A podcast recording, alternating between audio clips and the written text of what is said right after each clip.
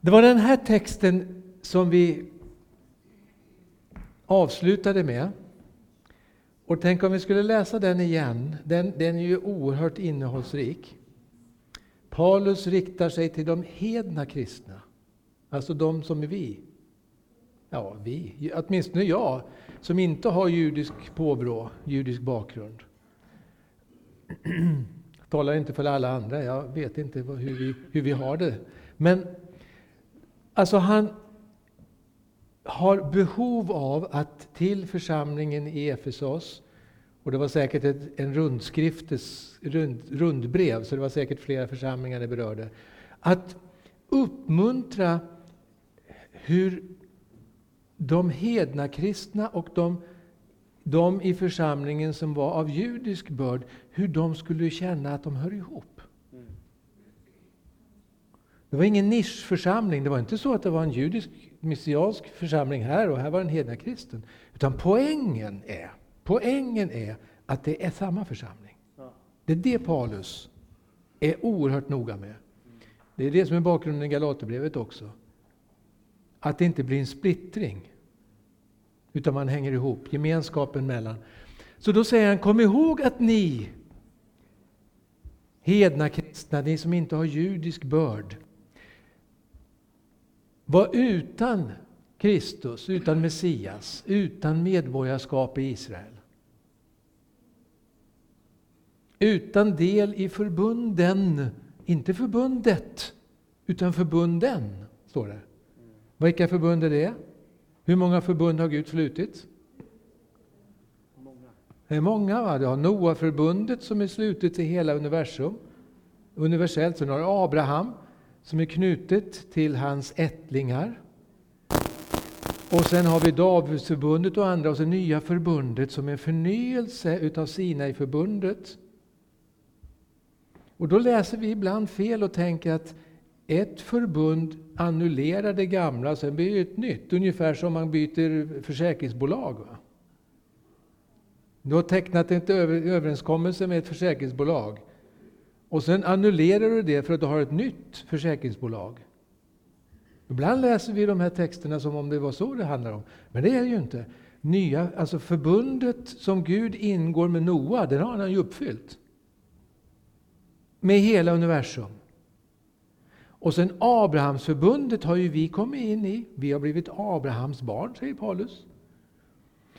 Och Sinai-förbundet som var ett speciellt då, liksom man specificerade förbundet när de skulle in och bosätta sig i det geografiska Israel som Gud hade gett Abraham. Då behövdes det lagstiftning och sociallag och allt vad vi kallar det. Va? Det behövs det ju sånt. Och sen det nya förbundet har ju inte satt det gamla ur spel. Utan det är ett förbund som är förnyat med Israel, precis som profetian säger. Men vi har fått del i alltihop, i förbunden och deras löften. Vi var utan hopp och utan Gud. Därför Gud uppenbarar sig i Bibeln. Gud uppenbarar sig i Bibelns värld. Har man inte den, då har man inte Gud. Då har man inte ljuset. Det kan finnas, hur ska jag kalla det, speglingar av Bibelns Gud i andra sammanhang. Men du finner inte Gud någon annanstans än i Bibelns värld. Men nu, nu kommer det absolut epokavgörande, fullständigt avgörande. Tack vare Jesus, eller Kristus Jesus har ni hedningar som en gång var långt borta kommit nära. Ni har blivit inbjudna. Ni har fått del av. Så nu kan man läsa den här texten och säga att vi har fått del och medborgarskap med Israel. Nu har vi fått nu talar vi inte om eh, staten Israel, nu talar vi om det andliga Israel. Va? Förbundsfolket. Vi har fått medlemskap, vi har pass. Vi föddes inte in det, vi, eh, utan vi var... Nej, nu ska jag inte utveckla det mer. I alla fall, det, så det är en stor skillnad. va? Då kan vi ta nästa bild. Hur gick det här till? Jo, det är det som skildras i Apostlagärningarna. Hur det gick till när vi hedna kristna kommer in i den här Jesusrörelsen. Cornelius är den första hedningen, första icke-juden som omnämns i Apostlagärningarna. Alltså då har det gått en tredjedel av Apostlagärningarna. När jag upptäckte det, jag var nästan chockad.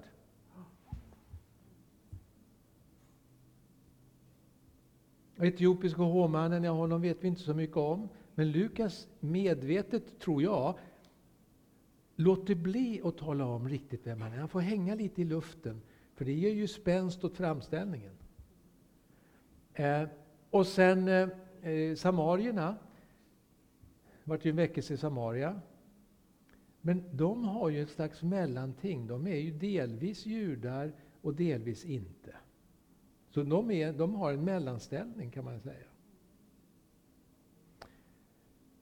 Eh, allt efter precis det som står i Apostlagärningarna. Titta längre ner i hörnet där, Apostlagärningarna eh, 1 och 8. Vi gör så här. Ser ni den här röda? Funkar det? I Apostlagärningarna 1 och 8 så står det Ni ska vittna om mig i Jerusalem. Det motsvaras av den här röda pluppen här. Va? I Jerusalem, hela Judeen, det är det blåa. I Samarien, det är det gula. Och ända till jordens yttersta gräns. Det står i inledningen i Apostlagärningarna. Sen får man följa hur det där går till. I Apostlagärningarna.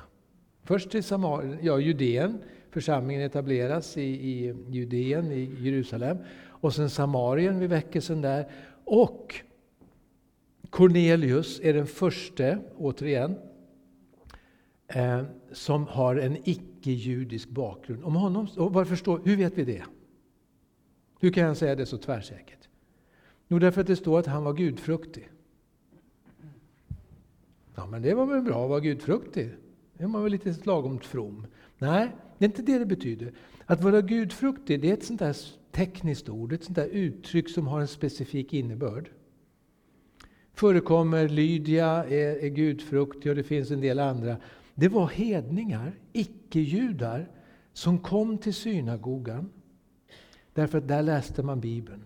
Och så satt de längst bak, eller var de nu satt, och lyssnade och tog till sig det. Och sen sa de, det där är sant. Så Bibeln verkar på dem, de tog emot budskapet. Och de slutade, de förändrade delvis livsföringen och de slutade med hedendomen. Så de lämnade det hedniska, det som låg i konflikt med Bibeln tog de avstånd ifrån. Men de konverterade inte och blev judar. De kallas för proselyter. Proselyten har slutat vara hedning, har blivit jude och är 100% upptagen i det judiska folket. Men Cornelius var gudfruktig. Och han har en syn att, att han ska kontakta Petrus för att han ska få vidare vägledning hur han ska möta Jesus. Så det räckte inte med änglasynen. Han måste ha...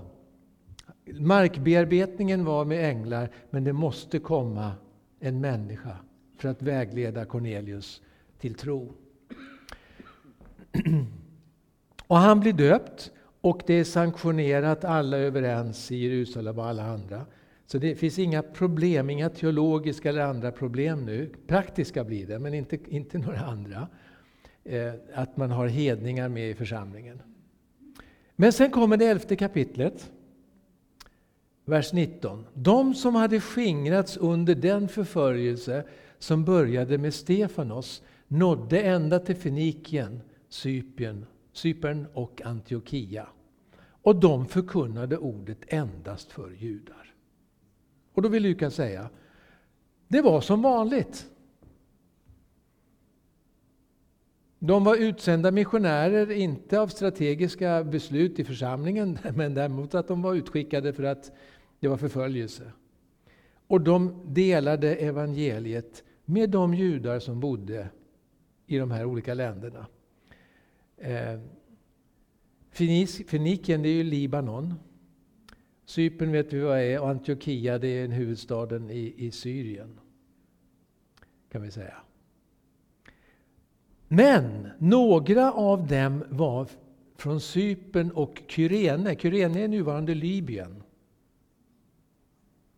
Ska vi be mycket för Libyen? Det är trassligt där. Det var tidigt en kristen församling i Libyen. Det kan vara intressant att tänka på det. Evangeliets återgång till Nordafrika. Va? Det har varit livaktiga, livskraftiga församlingar i hela Nordafrika. Augustinus förresten, han var ju biskop i östra delen av nuvarande Algeriet. I alla fall, några av dem kom från Cypern och Kyrene. När de kom till Antiochia predikade de också för icke-judar och lät dem höra budskapet om Herren Jesus. Herrens hand var med dem, så att ett stort antal kom till tro och omvände sig till Herren. Alltså här är det någonting epokavgörande. Först gjorde de som vanligt, men sen fanns det en del. De vände sig direkt till icke-judar och sa, ni ska höra evangeliet om Jesus. Och sen säger Lukas lite längre fram, och i Antiochia blev lärjungarna för första gången kallade för kristna. Då når det en kristen rörelse. Nu från 8-10 år efter pingsten. Om vi ska tänka i tid när det här inträffar. Då myntas begreppet kristen. Förresten, hur många gånger finns ordet kristen i Nya Testamentet? Tre gånger i den grekiska texten. I vår svenska översättning är båda, både kyrkobibeln och folkbibeln tror jag det är 16 eller 18, jag kommer inte ihåg, jag räknade efter det där någon gång. Översättarna puttar in det ibland, för de tycker att det ska förklara texten. Och det kanske det gör, och kanske inte gör. Tre gånger finns det i alla fall i originalet. Hur, vad heter de annars då? Om de inte heter kristna? Hur kallar de sig? De som följde vägen. Väldigt judiskt sätt att uttrycka sig på.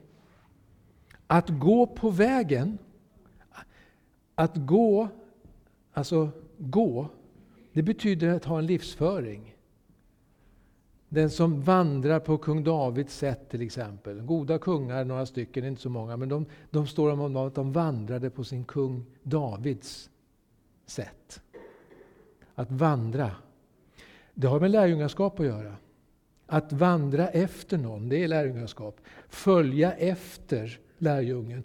Det fanns ett judiskt talesätt, de sa det att om de som går och samlar rabbinens, mästarens damm på sina kläder. Va? Det var något positivt. För det betyder att man följer efter. Man ser på vad mästaren gör, kollar precis hur han gör, hur han pratar med människor. Man lär in allting. Va?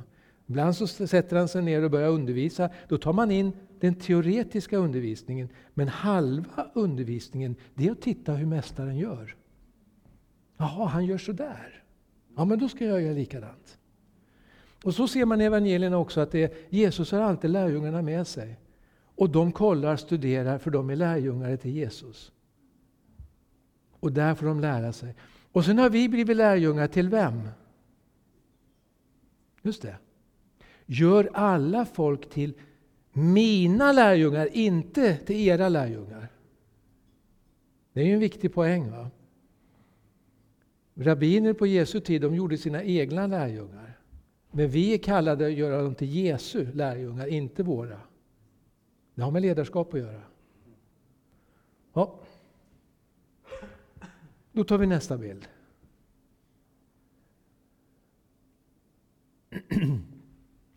När Paulus nu ska i Romarbrevet förklara hur förhållandet är mellan oss hedna kristna och de judekristna, de av judisk bakgrund. Det man delar är ju synen på Jesus. Där är det ingen skillnad. Frälsningen är densamma, man tar emot det som Jesus har gjort. Men de judiskt troende de fortsätter vara judar, men de hedniskt troende blir inte ålagda att bli judar. De blir inte proselyter. Och det är viktigt i Nya Testamentet. Vi hedna kristna är inte ålagda att leva judiskt. Men de judiskt troende är fria att göra det. De är fria att göra det. Måste inte, men de är fria att göra det. Och då säger Paulus så här om oss hedna kristna. Han vill påminna dem i Rom att det är, de är en kvist, eller en så här vildymp, en ympad kvist från en vild, ett vilt olivträd som blivit inympat bland de odla, od, ädla grenarna och fått del av den äkta olivträdets feta rot. Det här är lite fritt återgett från Romarbrevet 11.17. Den här det är egentligen en, en glasmålning som finns i en messiansk samlingsplats, kyrka skulle man kunna kalla det, i Jerusalem, Christchurch. Och då har konstnären försökt återge det här. Då. Här är rötterna och stammen. Och sen ser man den här grenen ut här, den fortsätter och sen blir den, syns inte där nere i bänkarna nu, men då blir det en sjuarmad ljusstake, precis som ni har här. Och det är ett sätt att tala om att här är de Messias troende, messianska judarna. Judar som lever på, på judiskt sätt. Och här på den här delen så är det en ymp på den här grenen och det formar ett kors. Och det är liksom konstnärens sätt att beskriva då de hedna kristna. Och poängen är nu att båda grenarna sitter på samma stam, på samma rot. Om man skulle fråga efter vad har vi som kristna för rötter? Så kan man säga då att vi har inga. De är lånade. Vi är inympade i ett olivträd. De rötterna är våra näring.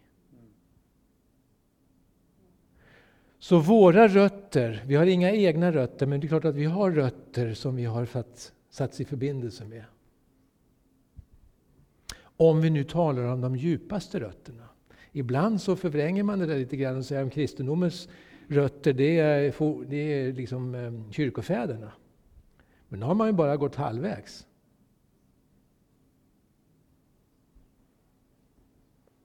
Okej, okay, vi kan fortsätta. Nu är jag inne på tredje punkten. Jag tror att det kan vara lite bra att ta det här. Är det okej? Okay? Nu är vi tredje punkten som jag talade om i, att jag hade på eftermiddagsmötet. Upprättelsen, Guds princip är att han upprättar. Varför kom Jesus? Jo, han skulle upprätta det som var förlorat. Vad är det som är förlorat? Hela skapelsen. Det ideala som fanns i Eden, som människan stängdes utifrån, det ska upprättas. I det ingår ju människor. Så människor upprättas som individer och så. Men hela skapelsen ska upprättas, det är målet. Ehm, på pingstdagen, i Apostlagärningarna 2, då står det så här. Petrus förklarar Andens närvaro genom tungotalet. Detta är vad som har sagts genom profeten Joel. Det ska ske i de yttersta, eller de sista dagarna, säger Gud, att jag utgjuter min ande över alla människor. Så det är en gammal profetia som går i uppfyllelse på pingstdagen. Ja, men är det inte det nytt då? Är det inte alldeles revolutionerande nytt på pingstdagen? Jo. Men det är annonserat för 700 år sedan. Alltså det är gammalt och nytt. Så funkar Gud. Han gör så. Och Jesus säger likadant. En god mästare han tar fram från gammalt och nytt.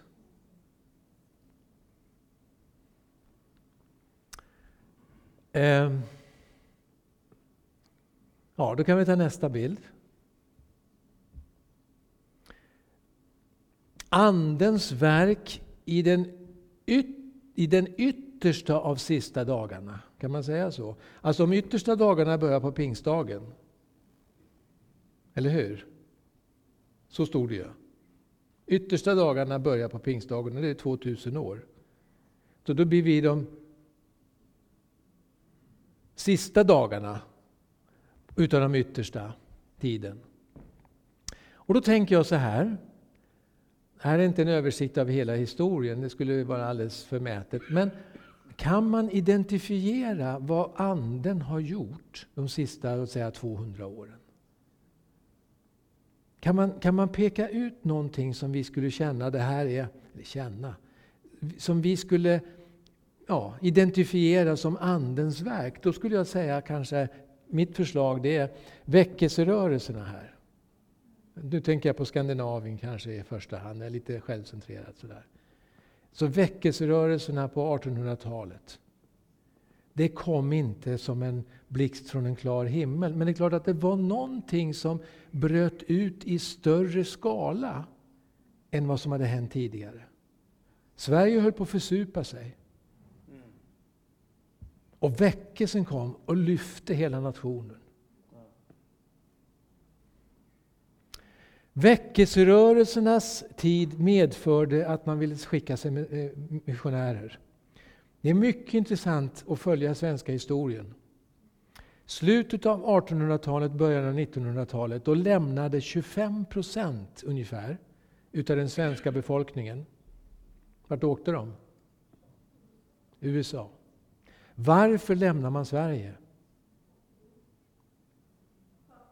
Fattigdom. Sverige var ett av Europas fattigaste länder. Vi kunde inte försörja vår egen befolkning. En fjärdedel flyttar till Amerika. När bygger man upp missionen i Sverige? Under samma epok så skickar man missionärer. Börja med Afrika, men det var i Kina och det var på andra ställen. Alltså mission har mindre att göra med avkastning på fonder än hjärtan som är berörda av den heliga Ande. Det är inte djupast sett en ekonomisk fråga med mission. Pengar finns det.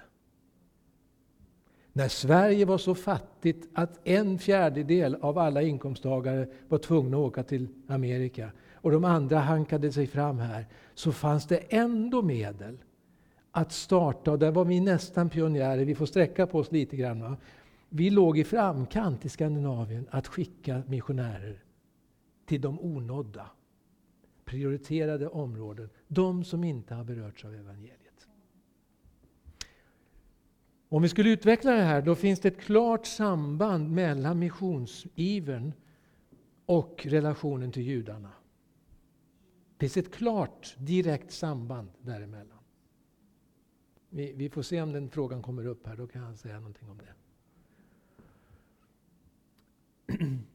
Under slutet av 1800-talet då konkretiserades också den här visionen som judar har burit långt före Jesu tid, men också under Jesu tid och efter Jesu tid. Varje dag i princip så har man bett, troende judar har bett, att återvända till det land som Gud har gett.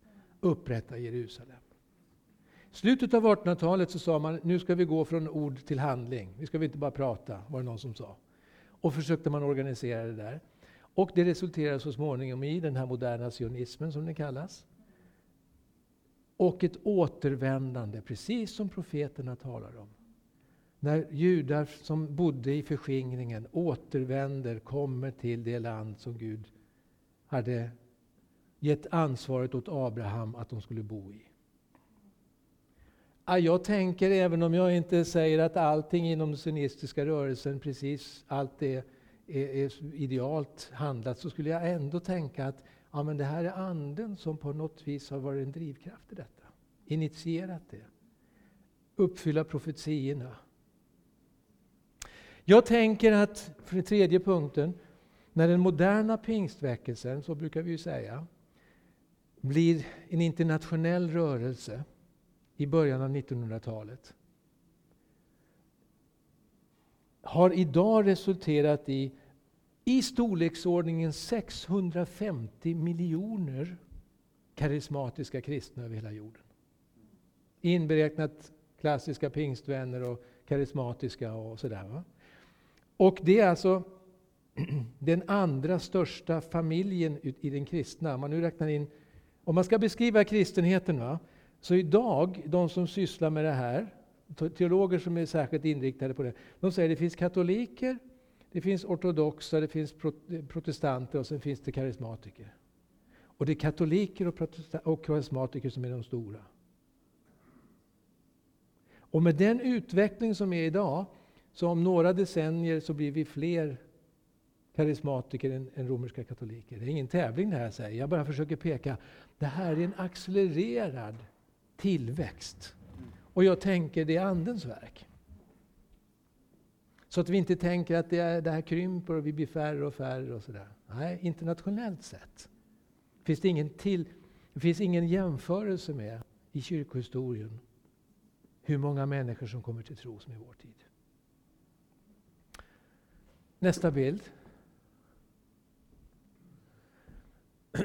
Jag tänker att det vi kallar för messiansk judendom, alltså att judar kommer till tro på Jesus, delar vår och Nya testamentets beskrivning av Jesus, kommer till tro.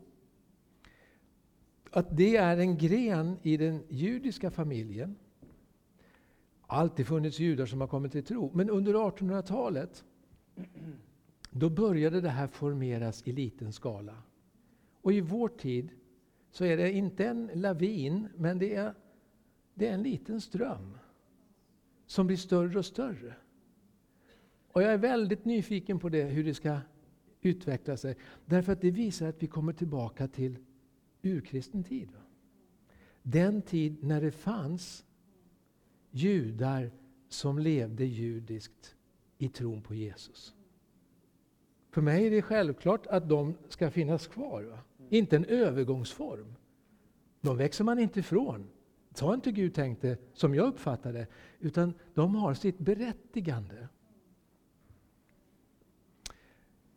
Femte, jag tänker kanske att Anden har någonting med i den här trenden som har varit de först, sista ja, 40-50 åren är den tydlig, men den började också på 1800-talet när kristna återupptäcker de judiska rötterna. Börja försiktigt i Tyskland på 1800-talet när man sa att vi måste trots allt erkänna att Jesus var jude.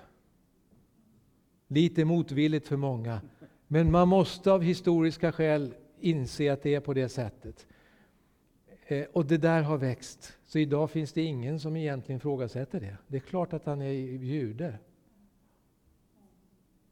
Och den här forskningen som har tilltagit och växer och växer och växer, att man läser Nya Testamentet från ett judiskt perspektiv, när man försöker förstå texterna så som det hände liksom i original med de människor som var med. Och jag tänker också för det sjätte här då, det är det jag vill mynna ut i lite, att det är en gro, groende, jag vill gärna se det så, en groende medvetenhet bland hedna kristna om den kallelse som jag ser att Paulus lägger ner i Romarbrevet 9-11. Och då tänker jag i nästa bild att vi ska läsa den. Elfte kapitlet, nästa bild. Då säger han så här, elfte versen till och med femtonde. Paulus vision för oss hedna kristna, har jag satt som rubrik. Kanske snavade det, det handlar om Israel, det judiska folket, för att de skulle falla. För att de skulle utestängas från förbundet. Visst inte, säger Paulus. Visst inte. Men när de föll blev det till räddning för hedningarna. För att detta skulle sporra deras egen avund. Om deras fall gav världen rikedom och deras nederlag gav hedningarna rikedom, vad ska då inte deras fulla styrka ge? Och sen går han om. säger han samma sak med lite olika ord. Till er hedningar vill jag säga, just som apostel för hedningarna prisar jag min tjänst. Kanske kan jag väcka mina stamfränders avund och rädda några av dem. Ty om detta att de försköts gav världen försoning, vad ska då inte deras upptagande ge om liv? Om inte liv för de döda.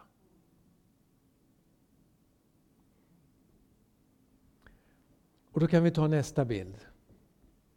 Och då är den här bilden en sån här graf som ska försöka beskriva vad han har sagt nu. Va? Alltså Israels folk, judiska folket är den blåa stapeln och sen är det folken, vi hedningar, det är den gröna. Och då säger han två gånger att Israel har varit med om ett fall. Och antagligen har Paulus i bakhuvudet när han talar om det här, har han det som hände i öknen. Ni vet när Mose lämnar ansvaret till sin bror och säger du Aron, ta hand om folket, jag ska upp till Gud idag. Jag har sammanträde. ta hand om folket tills jag kommer tillbaka. Jag vet inte hur länge jag är borta. Och sen är han ju borta orimligt länge, va? 40 dagar. Han gottar sig där i Guds närvaro när han behövdes bland folket, skulle en del rabbiner säga. När han kommer tillbaka, då var det kaos. Josua han säger, att det är lovsång, hör det rytmen? Nej, säger Mose. Fel ande. Det där är uppror. Samma musik men olika andar. Och då säger Gud så här, du folket har avfallit. De har byggt sig en, en guldkalv. Jag ska förgöra folket. Men du Mose, jag ger inte upp min vision. Jag gör ett, jag gör ett nytt folk med dig. Är det okej? Okay? Och vem skulle inte säga ja till ett sånt erbjudande? Va? Du ska bli ett stort namn Mose. De kommer att komma ihåg dig i historien. Du blir upphovet till ett stort folk. Och säger Mose. Han hade ledarhjärtat. En ledare den sa så här. Om du rör vid folket, då får du börja med mig. Förkastar du folket, stryk mig ur Livets bok.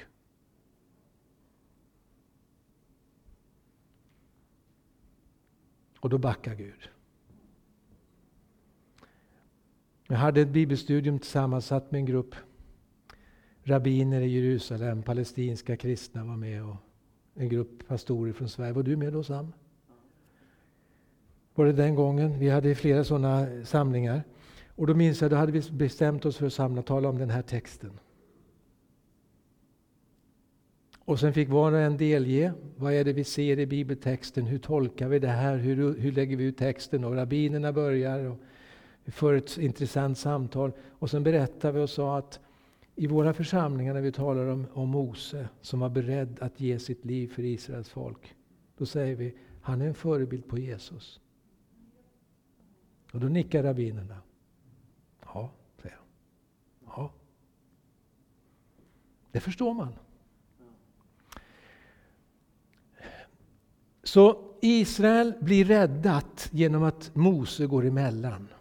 Fallet som de var med, avguderiet, va? som var en nationell katastrof av gigantiska mått, ledde ändå till en upprättelse genom Mose.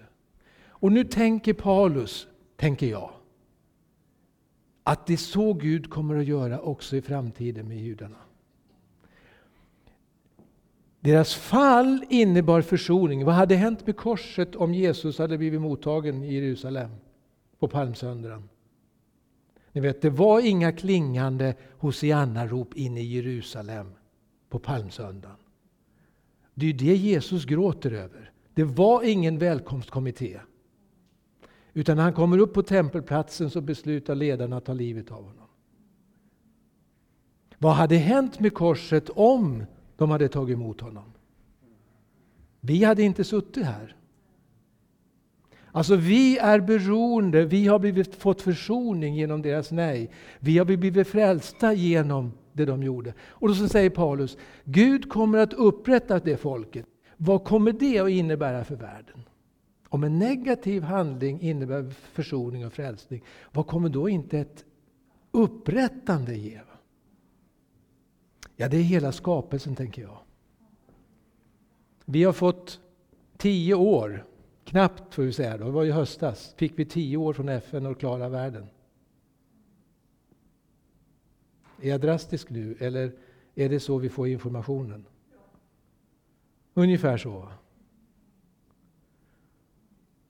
Vem kommer först? Kommer upprättelsen av skapelsen? För Jesus kom för att upprätta skapelsen. Han har kommit för att den här världen ska återställas till det tillstånd som var innan syndafallet. Eller? Ja, så läser jag texten. Är det det han säger? Alltså liv för de döda. Vad ska inte deras upprättelse bli? Om liv för de döda. Och då blir slutsatsen, som jag tänker, det är alltså att den här visionen där den hedna kristna församlingen i relation till det judiska folket som inte är upprättat, det är det Paulus talar om, ska vara så att man väcker avund och väcker det här liksom framåtlutade läget va? när man är nyfiken. Ja, men det där med Jesus, hur var det med det? Alltså när vi får människor att fråga om Jesus. När vi får grannarna, arbetskamraterna att ställa frågor av nyfikenhet till Jesus och inte känna att Nej, men prata inte med mig, ni bara kör med det här. När man får det framåtlutade läget. Det var det Paulus verkar se framför sig som sin vision. Vi hedna kristna ska vara en, en väldoft, en parfymdoft. Och istället vart det stanken av antisemitism. Förint, minnet av förintelsen. Det är minnet av den fullständiga katastrofen av den här visionen som Paulus målar. Och jag tänker, det här vill den helige Ande förändra. Och istället vi får leva, vi hedakristna får vara parfymen, väldoften som sprider ja, evangeliets väldoft om Jesus. För det kan vi inte göra själva. Det handlar inte om att vara insmickrande eller slätstrukna eller någonting sånt där, utan det är Andens smittsamhet. Jag tror att det är en ruta kvar. Gud tar inte tillbaka sina gåvor och sin kallelse. Romarbrevet 29. Och då tänker vi ofta så här att ja, jag hade i ungdomen hade jag en kallelse och det kom andra saker i vägen. Omständigheterna blev si och så. och Hur ska det bli? Och då, med all rätt, så använder vi den här texten och säger Jo, Gud har inte tagit bort. Det finns en upprättelse. Det finns en upprättelse. Vi kan känna att vi har förfelat saker. Ja, men det finns en väg. Gud kan upprätta. Det är sant. Och samtidigt kan vi säga när vi läser texten, det Paulus har i tanken när han skriver det, är det judiska folket. Det slutar inte med guldkalven och undergång, utan folket upprättas. Och på samma sätt tänker Paulus, det kommer en upprättelse för det här folket som han bar en sån börda. Han säger att jag kan själv tänka mig att bli förbannad och skild från Kristus, om det kan hjälpa. Alltså det var Moses attityd. Så inleder han nionde kapitlet. Så det var en börda för honom. Men då går han i den förvissningen, att Gud kommer att upprätta. Han tar inte tillbaka sina gåvor och sin kallelse. Och jag tänker en tredje tillämpning. Om man ska gå så långt som att säga att Paulus här i de elfte och femtonde verserna som vi läste talar om en kallelse, en utmaning för de hedna kristna att bli den här parfymen. Deodoranten som sprider en, en, en trevlig doft till judar. Om det är en kallelse, ett uppdrag, ja, men då, då måste vi utbedja oss att vi lever i det. Och aktivt arbeta både för att bygga relationer och att kunna vara de som skapar de här framåtlutade läget när man frågar, ja men Jesus, hur är det med Jesus?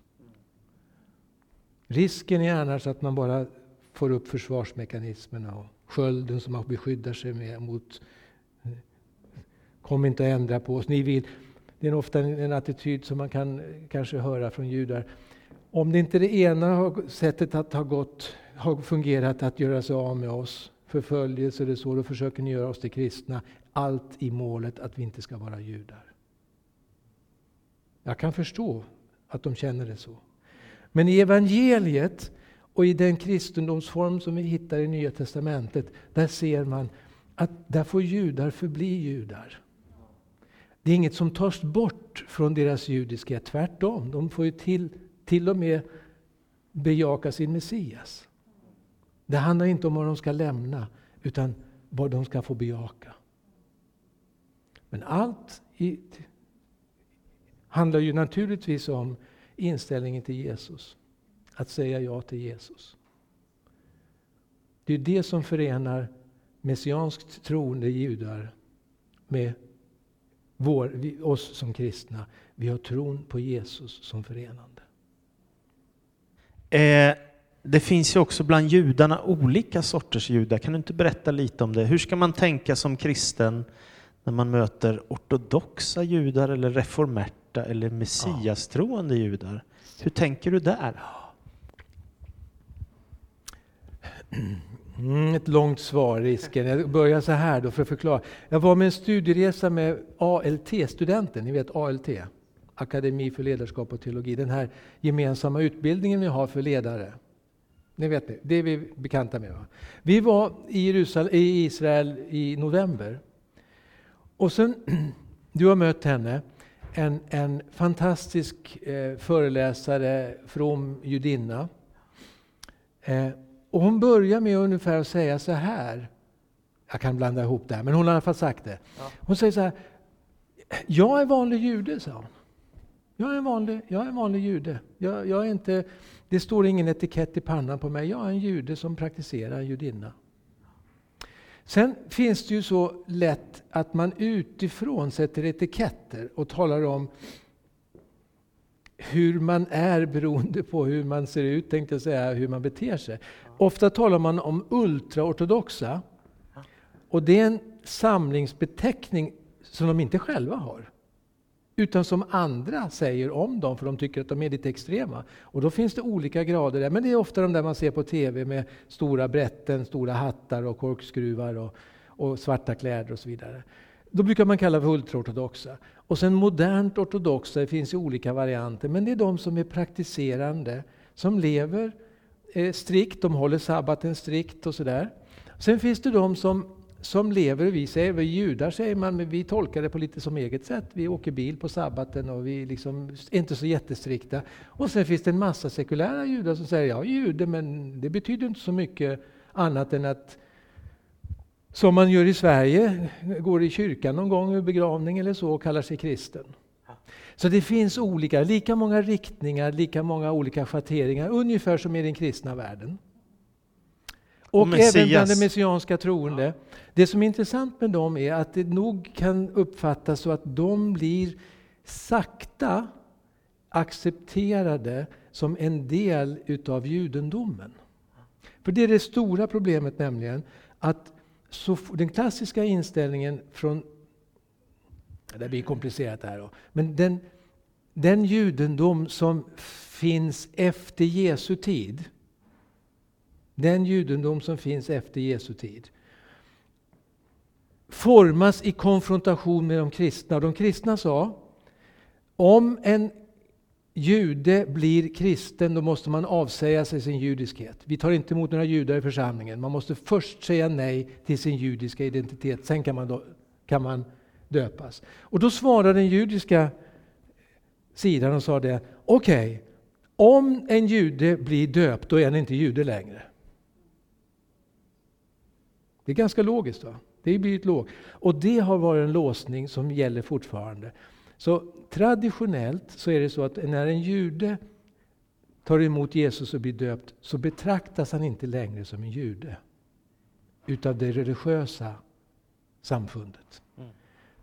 Och det är ett problem som kristna har åsamkat, men det är ett reellt problem. Mm. Nu ser det ut som att det finns en, en liten tendens till att de ska bli accepterade som en gren, en utav flera rörelser inom judendomen. Spännande.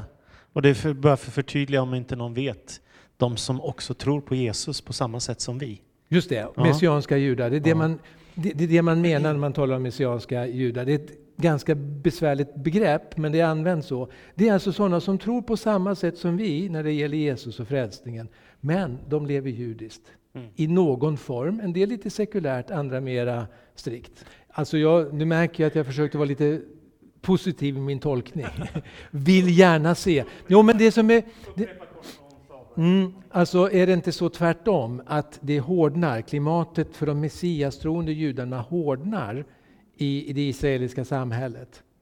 Och varför jag sa som jag sa, bland annat beror på att jag har mött messianska ledare. På den raka frågan är, men det är klart, då gäller ju det han och hans synagoga i relation med de grannar där han finns i Jerusalem. Och då säger han, nej idag är det mindre spänt än vad det var för några år sedan.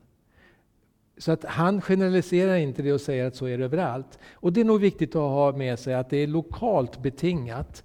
Alltså det kan vara olika kemi mellan människor på olika ställen och mellan samfund. Och hur, hur, hur strikta och hur, hur eh, ni vet, hur, hur, atmosfären kan vara både bland, i, i synagogan och i den messianska synagogan.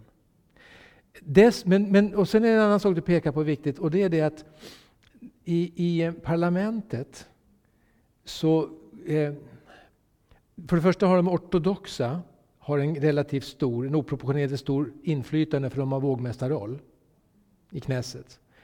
Eh, och där driver man väl snarast då den traditionella hårda linjen gentemot eh, det messianska troende. Och det har ju varit utvisningsfall, det har varit exempel där man eh, etiopiska judar till exempel har kommit till tro på Jesus och inte längre då får inresetillstånd och så vidare. Så att bilden är splittrad. Eh, men, men det finns ändå en liten tendens och kanske också bland akademiska böcker kan man nu se att den messianska judendomen finns som en del i spektrat utav judendomar. Procentuellt sett har de växt mycket, men i numerär är det ju relativt begränsat. Jag tror att den sista uppskattningen är i storleksordningen 10 000 i Israel. Kristen antisemitism, det är ju fruktansvärt. Ja. Antisemitism vet man ju, men men man, finns det egentligen något som kan heta kristen antisemitism? Förstår du vad jag menar? Alltså om man tar inte. Nya Testamentet så, så, så är det ju helt otänkbart, tänker jag. Men ja. hur tänker du kring den termen? Ja, men det skorrar och det smärtar ju att det ändå är en verklighet. Det, det är därför jag, jag myntar inte uttrycket. Men, men, men det, det skär. Och, men, men det... Vad det sätter fokus på är ju då att i den kristna traditionen, alltså i kyrkans tradition, så finns det här som ett inslag och inte bara en parentes. Ibland är det inbyggt i själva teologin. En del kyrkosamfund, då får man nog säga katolikerna har varit väldigt duktiga med det, för de har jobbat igenom systematiskt och tagit avstånd från det här. Sen dröjer det ett tag innan det får genomslag på kyrkgolvet så att säga. Men de har tagit itu med det. Och det är inte alla kristna samfund som har gjort det. Eh, och, så det sätter fokus på det problemet när man gör traditionen till en norm och inte håller sig till urkunden och säger att urkunden är normen. Alltså Bibeln är det som är grundläggande. Det har, tyckt, menar jag, är vår styrkan i rörelser som, som pingst, som jag växte upp i. Att vi säger, kan du, lä- kan du hitta det här i skriften? Kan du hitta det här i Bibeln? Och ha legitimiteten där. Och eh, inte att man säger att ja, men så här har man alltid gjort i kyrkans historia, det måste vara riktigt. För det finns rätt mycket i, tra- i kyrkans tradition som de som företräder de här historiska kyrkorna måste göra upp med efteråt. Och antisemitismen är en sån. Det finns ett stort forskningsområde på det. Hur bibelforskare har varit genomsyrade av de här tankegångarna också. Så det finns mycket arbete som har gjort. Men i ett ärligt uppsåt idag, att komma till rätta med det. Analysera det, sätta fingret på det och säga, det är inte okej. Okay. Kan du säga något där? Du sa också typ ersättningsteologi, att man tänker att Israel var först och sen blev de ersatta och nu mm. är det kyrkan. Men det finns en tendens på den bilden du visade också att det håller också på många samfund att rätta till, att man inser att det var fel med ersättningsteologi. Är det rätt uppfattat? Ja, det tror jag man kan säga. Det finns en ärlighet där också. Alltså den uppfattningen att det sker någon slags stafettbyte. Att kyrkan har tagit över Israel, Israels roll. Eh, sen kan man ju säga att alla, jag, jag är inte nöjd med hur, hur, hur man, vilka lösningar man ger som alternativ, alltid. En del säger så här, det finns två frälsningsvägar. En är genom Jesus som är oss hedningar och en annan är om judar lever troget det judiska. Då kan man bejaka både kristna och judar. Va? Men då har man ju samtidigt sagt att det finns två frälsningar. Vilket är ju problematiskt. Va? Sen finns det en annan sak i det här. Samma person som kan vara avståndstagande för ersättningsteologin kan ju samtidigt vara mycket, hur ska jag kalla det, hetsk i förhållande till dagens Israel. Så det hänger inte alltid ihop. Kritiken av dagspolitiken i Israel eh, är en sak, den teologiska frågan är ofta en annan sak. Det är inte samma sak riktigt. Och det är naturligtvis en, en stor fråga också. Jag känner så här, att jag, har, jag är solidarisk svensk, jag deltog i valet. Jag ska inte tala om hur jag röstade, men jag deltog i valet.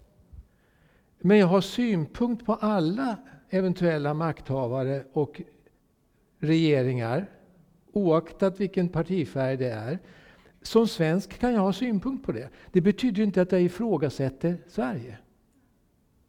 Alltså man måste inte alltid eh, godkänna allt som är. Vi har rätt att bilda opinion. Va? Och vi gör det. Immigrationsverket är ju ett sådant exempel. Det är ingen politisk institution, men i alla fall där man kan ha synpunkter på. Det betyder ju inte att vi är emot Sverige. Nej. På samma sätt kan jag tänka så här att den diskussion som finns mycket av Israels politik, ja det är diskussioner som man för i Israel redan. Det finns ju en intern kritik. Det finns inga synpunkter på Israels politik som inte israeler har, har diskuterat innan den kommer till oss. Och där har vi också, måste vi förbehålla oss rätten att ha synpunkter. Det betyder inte att man ifrågasätter Israels rätt till existens. Det menar jag är viktigt. Ja, jag har en fråga till. Det är ju så här att när du började din undervisning, eller ja, i början här, då hade du fram tavlor. Men antisemitismen i Sverige lever kvar mm. på grund av en tavla som finns i Uppsala som beskriver en sugga som dias av sex judiska barn. Mm. Och en rabbi som står och tittar in i det heligaste i suggan. Mm. Mm. Ja, nej men jag, har, jag kan bara beklaga att vi inte har kommit längre. Finns i Uppsala domkyrka. Och det, det var ju vanligt under medeltiden. Men att man inte kan rensa ut det, det förvånar mig. Eller bygga in den, gör vad du vill. Men, men på något vis måste man markera att det här är inte okej. Okay. Det är ju inget direkt kulturarv kan jag tycka som är värt att bevara. Eller? Verkligen inte. Nej, det kan man inte säga att det är värt att bevara. Absolut inte. Då tackar jag för förtroendet, glädjen att vara här. Väldigt roligt, väldigt stimulerande. Jag önskar Guds välsignelse.